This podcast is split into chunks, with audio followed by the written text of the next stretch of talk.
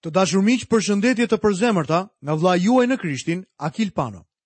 Ju uroj mirëseardhje në emisionin e sotëm dhe ju ftoj që të qëndrojmë së bashku në studimin tonë nga letra e dytë e apostullit Pal drejtuar Korintasve.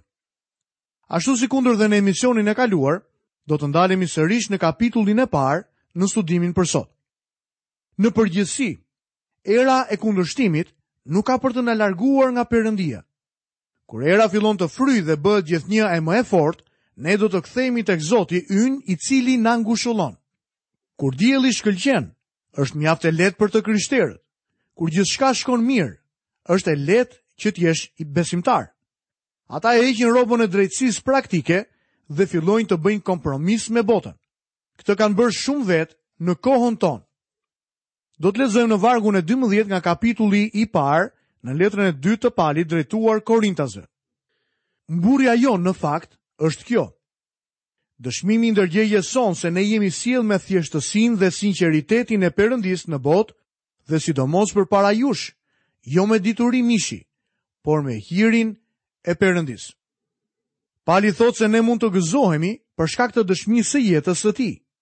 Ai e thotë mjaft qartë që e gjitha kjo nuk është me anë të diturisë së mishit. Miqtë e mi, jetët tona nuk janë dëshmi për shkak të diturisë sonë. Nëse jemi një dëshmi për Zotin, atëherë kjo ka ardhur sepse i kemi jetuar jetët tona. Pali po thotë se me anë të hirit të Zotit, vuajtjet kanë sjellë këtë gjë në jetën e tij. Vuajtja është një mëshirë e Zotit. Ajo prodhon cilësi dhe kualitete në jetën tonë që duhen ndarë. Kur dikush kishte disa probleme me shëndetin në jetën e tij, një mik i shkroi këto vargje. Kisha nevojë për qetësi. Kisha nevojë për qetësi. Prandaj ai më tërhoqi mënjanë, në hijen ku ne mund të mbështetemi. larg nga rrëmuja, ku gjatë gjithë ditës nxitoja dhe shqetësohesha kur isha aktiv dhe i fortë. Kisha nevojë për qetësi, edhe pse në fillim ngrita krye, por butësisht, aq butësisht, ai mbështeti kryqin tim. Ai më pëshpëriti kaq ëmbël gjërat shpirtërore. Edhe pse isha i dobët në trupin tim, shpirti im mori krah. në lartësi që nuk i kisha ëndërruar më parë, kur isha aktiv dhe gazmor, ai më deshi kaq shumë saqë më tërhoqi mënjanë. Kisha nevojë për qetësi, dhe jo për shtratin tim si burg, por një lëndinë të bukur me bekime. Një vend ku të rritesha në Jezusin. Kisha nevojë për qetësi, kështu që ai më tërhoqi mënjanë. Miku im, nëse sot ndodhesh në një shtrat dhimbjesh, mos fajëso Zotin. Mos u ndie i lënë mënjanë pas dore. Mendo që Perëndia është sërish ati yt. Ai don të të shërojë. Lutju Zotit që të të shërojë ty, por në të njëjtën kohë kërkoji Perëndisë që përmes kësaj situate ai të të japë hir dhe forcë që ti të mësosh të jesh ngushëllim dhe forcë për të tjerët, të cilët mund të gjenden në një situatë të ngjashme me këtë tënden. Lexojmë poshtë vargjet 13 deri 15. Sepse ne nuk ju shkruajmë të tjera gjëra përveç atyre që ju mund të lexoni dhe të kuptoni. Dhe unë shpresoj se do t'i kuptoni deri në fund, sikurse i keni kuptuar tanim deri diku se ne jemi mburrja juaj sikurse edhe ju do të jeni mburrja jonë në ditën e Jezu Krishtit. Dhe me këtë siguri, unë doja të vija tek ju më përpara që të kishit një vepër të mirë të dytë. Pali po thotë, a nuk isha një bekim për ju herën e parë? Tani po vij për herë të dytë dhe dua të jem një bekim sërish për ju. Lexojmë vargjet 16 dhe 17. Dhe nga ju të shkoja në Maqedoni dhe përsëri nga Maqedonia, të vija tek ju dhe ju të më përcillnit në Jude. Kur mora këtë vendim, vallë mos kam vepruar me mendjelehtësi, apo ato që unë vendos, i vendos sipas Krishtit, që të jetë tek unë po, po dhe jo, jo. Pali shpresonte që do të mund të vinte në Korint, por nuk kishte ardhur ende. Disa nga armiqtë e tij në Korint, po thoshin se ai nuk e kishte me gjithë mend atë që thoshte. Ata e akuzuan se nuk ishte i sinqertë. Ai po thoshte se kur po thotë po, është po, dhe kur thotë jo, është jo. Besimtarët sot duhet të jenë njerëz të tillë. Ata nuk duhet të jenë mendjelehtë në takime që zhvillojnë. Ne kemi nevojë për burra dhe gra të krishtera që ta mbajnë fjalën që thonë. Lexojmë poshtë në vargun e 18. Por Perëndia është besnik. Fjala jonë ndaj jush nuk ka qenë po dhe jo. Pali nuk tha, unë do të vij dhe pastaj nuk do të vij. Sikur të ishte me dy mendje. Pse? Sepse Perëndia e drejtonte këtë burrë. Ai ishte në vullnetin e Zotit. Lexojmë vargun e 19. Sepse biri i Perëndisë Jezu Krisht që u predikua ndër ju nga ne, pra nga unë, nga Silvani dhe nga Timoteu, nuk ka qenë po dhe jo, por ka qenë po në atë. Ungjilli që u predikua ishte i lavdishëm. Ai ishte një ungjill pozitiv. Ungjilli është diçka që Perëndia ka bërë për ne. është lajmi i mirë. Ne nuk kemi vetëm Zotin besnik, por edhe të sigurtin Jezu Krisht. Lexojmë poshtë vargun njëzet. Sepse të gjitha premtimet e Perëndisë janë në atë po, dhe në atë amen, për lavdit të Perëndisë nëpërmjet nesh. Çdo gjë është pozitive në Krishtin. Të gjitha premtimet e Biblës që janë për jetën tënde janë po në Jezu Krishtin. Nëse ti qëndron në Krishtin, nëse ti i bindesh fjalës së tij si një dishepull i vërtetë i Zotit, të gjitha premtimet e Zotit për çdo fushë në jetën tënde do të gjejnë zbatim. Lexojmë poshtë vargjet 21 dhe 22. Edhe ai që na themelon neve bashkë me ju në Krishtin dhe na vajosi është Perëndia, i cili edhe na vulosi dhe na dha kaparin e frymës në zemrat tona. Këtu nuk kemi vetëm Zotin besnik, Zotin e vërtetë, por edhe frymën e shenjtë që banon në ne. Besoj se në këtë deklaratë kemi shërbesën e plotë të Frymës së Shenjtë, edhe ai që na themelon si themelohemi ne. Kur Pali i shkroi letrën e tij të parë të Korintasve, ai tha: Qëndroni të fortë e të patundur, duke tepruar përherë në veprën e Zotit, duke e ditur se mundi juaj nuk është i kotë në Zotin. Çfarë do të thotë të themelohesh? Ne besojmë se kjo është puna apo vepra e frymës së shenjtë. Së pari, fryma e shenjtë sjell bindje. Zoti Jezus tha se kur fryma e shenjtë do të vinte në botë, do ta bindte atë për mëkat, drejtësi dhe gjykim. Gjëja e dytë, pasi të na kishte bindur të rrëfenim mëkatet tona, do të kishim pranuar Krishtin si shpëtimtar. Do të ishte rigjenerimi ynë. Ai jo vetëm që do të na rigjeneronte, por edhe do të banonte në ne. Ai gjithashtu do të na pagëzonte. Shprehja që përdoret këtu është mjaft interesante. Edhe ai që na themelon neve bashkë me ju në Krishtin dhe na vajosi është Perëndia. Cili Perëndi? Perëndia Frymë e Shenjtë. Ndonjëherë sidomos në funerale, dëgjojmë këngën, i sigurt në krahët e Jezusit. Kjo fjalë këtu nuk do të thotë i sigurt në krahët e Jezusit. Kur ju vendoseni në Krishtin me anë të pagëzimit të frymës së shenjtë, ju jeni tërësisht i mbuluar prej tij. Në vend që të jeni të sigurt në krahët e tij, ju jeni i sigurt si një krah i Jezu Krishtit. Jeni i sigurt si një gjymtyrë e trupit të tij. Çfarë sigurie e mrekullueshme. Duke folur për punën e Frymës së Shenjtë, Pali përdor kohën e tashme. Këtë bën ai për ju sot. Fryma e Shenjtë ju bind, ju rigjeneron. Ai banon në ju dhe ju pagëzon. Vajosja e Frymës së Shenjtë është një e vërtetë e lënë pas dore në kohën e sotme. Në letrën e parë të Gjonit, kapitulli 2 dhe vargu i 20, na thuhet: Por ju keni vajosje nga i shenjti dhe dini çdo gjë. Ajo vajosje është shpirti i shenjtë. Fryma e shenjtë na drejton në çdo të vërtetë. Dhe sa për ju, vajosja që keni marrë prej tij qëndron në ju dhe nuk keni nevojë që ndokush t'ju mësojë, por duke qenë se vajosja e tij ju mëson çdo gjë dhe është e vërtetë e nuk është gënjeshtër, qëndroni në të ashtu sikurse ju mësoi. Kjo shërbesë e frymës së shenjtë është shumë e rëndësishme. Ai nuk na sjell atë përmes një letre me postë, Ajo njohuri nuk vjen si një dhuratë e mbështjellë në një kuti. Fryma e Shenjtë që jeton brenda nesh na mëson. Vetëm Ai mund ta hapë Fjalën e Zotit për ju. Kjo është arsyeja pse ky është një libër mrekullish. Zoti Jezus i tha të tijve, kam edhe shumë gjëra të tjera për t'ju thënë, por ato ende ju nuk mund t'i mbani. Po kur të vijë ai, fryma e së vërtetës, ai do t'ju prijë në çdo të vërtetë. Ai dëshiron të na prijë në çdo të vërtetë. I cili dhe na vulosi. Kjo është një shërbesë e mrekullueshme, shërbesë e frymës. Dhe mos e trishtoni frymën e shenjtë të Perëndisë, me të cilën u vulosët për ditën e shpengimit. A është e mundur ta largojmë atë? Jo.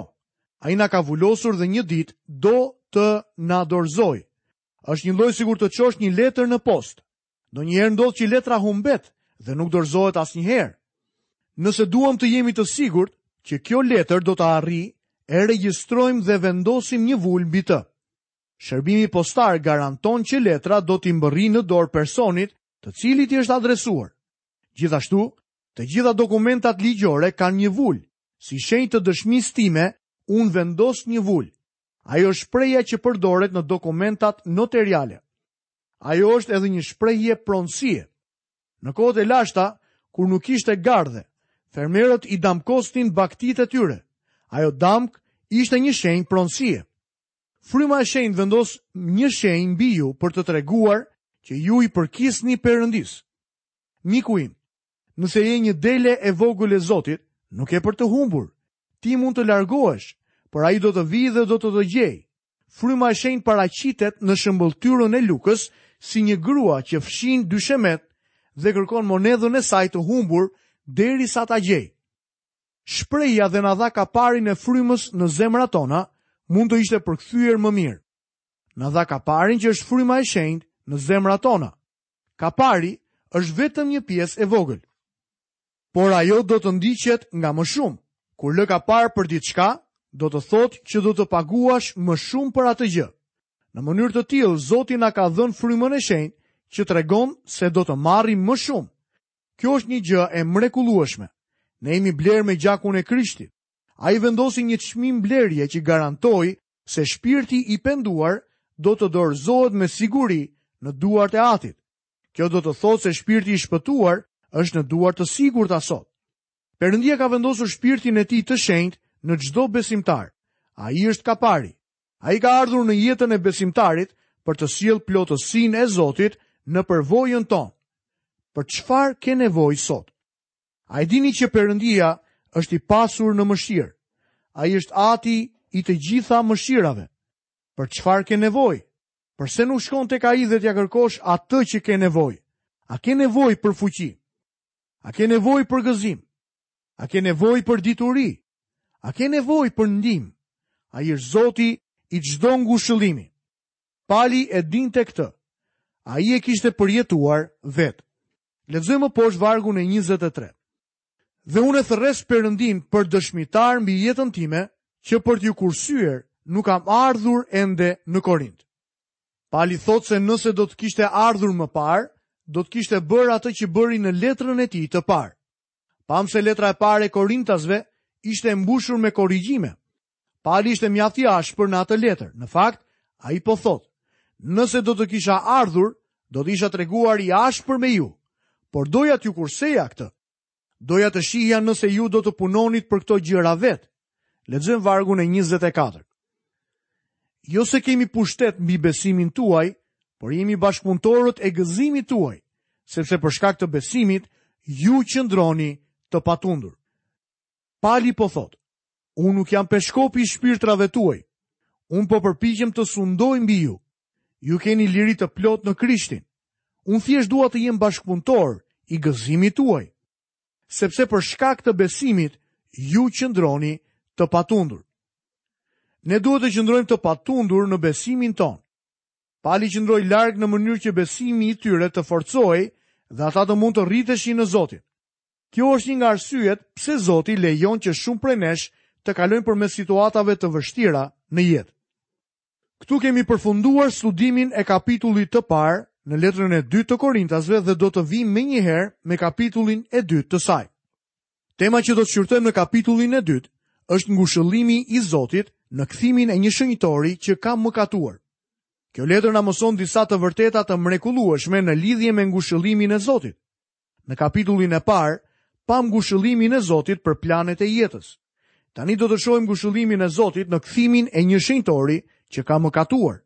Para se të futet në këtë subjekt, apostulli Pal vazhdon subjektin e kapitullit të parë. Ai shpjegon motivet e tij se përse nuk mund të vinte më herët. Pastaj diskuton me shenjtorët që kanë mëkatuar në bashkësinë e Korintit. Në fund tregon se Zoti bën që ne të triumfojmë në Krishtin.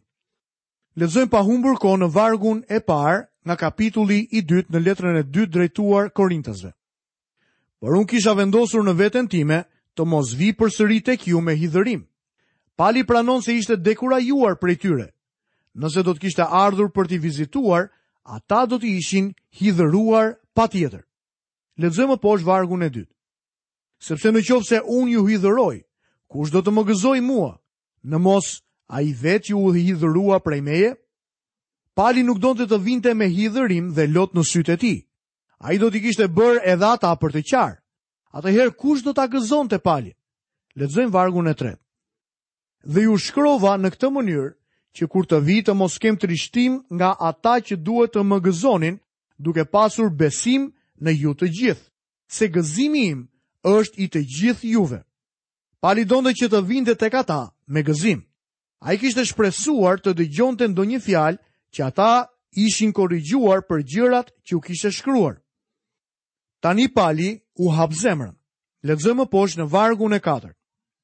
Ju shkrova në fakt me shumë lot dhe me pikëllim të madh dhe ankth në zemër, jo që të hidhëroheni, por që të njihni dashurinë shumë të madhe që kam për ju. Shumë njerëz sot grinden me predikuesit kur ata predikojnë një mesazh të ashpër. Ndonjëherë korrigjimi nga fjala e Zotit do të peshojë rëndë mbi kishën. Disa njerëz mendojnë se pastori nuk duhet ta bëjë këtë, por po ju them se një pastor besnik duhet ta bëjë këtë. Urdhërimi është, po të përbej pra, përpara Perëndisë dhe Zotit Jezu Krisht, që ka për të gjykuar të gjallë e të vdekur në dukjen e tij dhe në mbretërinë e tij. Prediko fjalën, ngul këmbë me kohë e pa kohë, kritiko dhe qorto, këshillo me çdo durim e doktrinë. Kushdo që qëndron para katedrës sot, ka një përgjegjësi të jashtëzakonshme për të qortuar dhe kritikuar ata që janë në gabim. Lexojmë më poshtë nga vargu i 5 dhe i 6. Edhe në qoftë se dikush ka shkaktuar trishtim, s'më ka hidhëruar vetëm mua, por deri diku pa e tepruar ju të gjithë. Mjaft është për atë njeri ndëshkimi që iu bë nga shumica. Ata iu bindën Palit dhe e shkishëruan atë njeri. Ky ishte veprimi i duhur. Por ai njeri e kishte pranuar mëkatin e tij dhe rezulton që ishte penduar. Çfarë duhet të bënin ata në këtë rast? Duhet ta falnin. Lexojmë më poshtë vargjet 7 dhe 8. Por tani përkundrazi, ju duhet më tepër ta falni atë dhe ta ngushëlloni, që ai njeri të mos gëlltitet nga trishtimi i tepërt. prandaj ju lutem t'i shfaqni dashuri. Pali u tha besimtarëve, ai njeri do të trishtohet jo vetëm për shkak të mëkatit të tij, por edhe për shkak se ju nuk do ta pranoni më. Kështu që hidhini një krah dhe ktheheni sërish në shoqërinë tuaj. Besimtarëve në Galati, Pali u shkroi. Vëllezër, në qoftë se dikush bie në ndonjë faj, ju që jeni frymërorë lartësojeni me frymë butësie Por ki kujdes veten tënde se mos tundohesh edhe ti. Do të lexoj më poshtë nga vargu i 9 deri në vargun e 11. Sepse ju shkrova edhe për këtë, që të njoh provën tuaj nëse jeni të dëgjueshëm në çdo gjë. Por atij që ju do t'i falni diçka, e fal edhe unë sepse edhe unë nëse kam falur gjë, kujdo që t'ia kem falur, e bëra për ju, përpara Krishtit. që të mos na mposhtë Satanai, sepse ne i dimë qëllimet e tij. E shihni, djalli përpiqet që të na mposhtë me çdo mënyrë, ndonjëherë djalli na shtyn t'i mbyllim sytë tanë ndaj imoralitetit. Ka shumë raste të tilla në kishat e sotme. Njoh një predikues që ka pasur probleme me gratë në tre kisha të ndryshme. Çdo kishë ku shkonte të shërbente, e dinte të kaluarën e tij dhe sërish e pranonte si pastor. Duke i mbyllur sytë ndaj imoralitetit, ata po dëmtonin kauzën e Krishtit. Imagjinoni sikur ai të ishte penduar dhe të ishte kthyer me të vërtetë nga mëkati i tij. Atëherë ata duhet ta falnin. Fatkeqësisht shumë nga vëllezërit tanë kokëfortë nuk falin asgjë.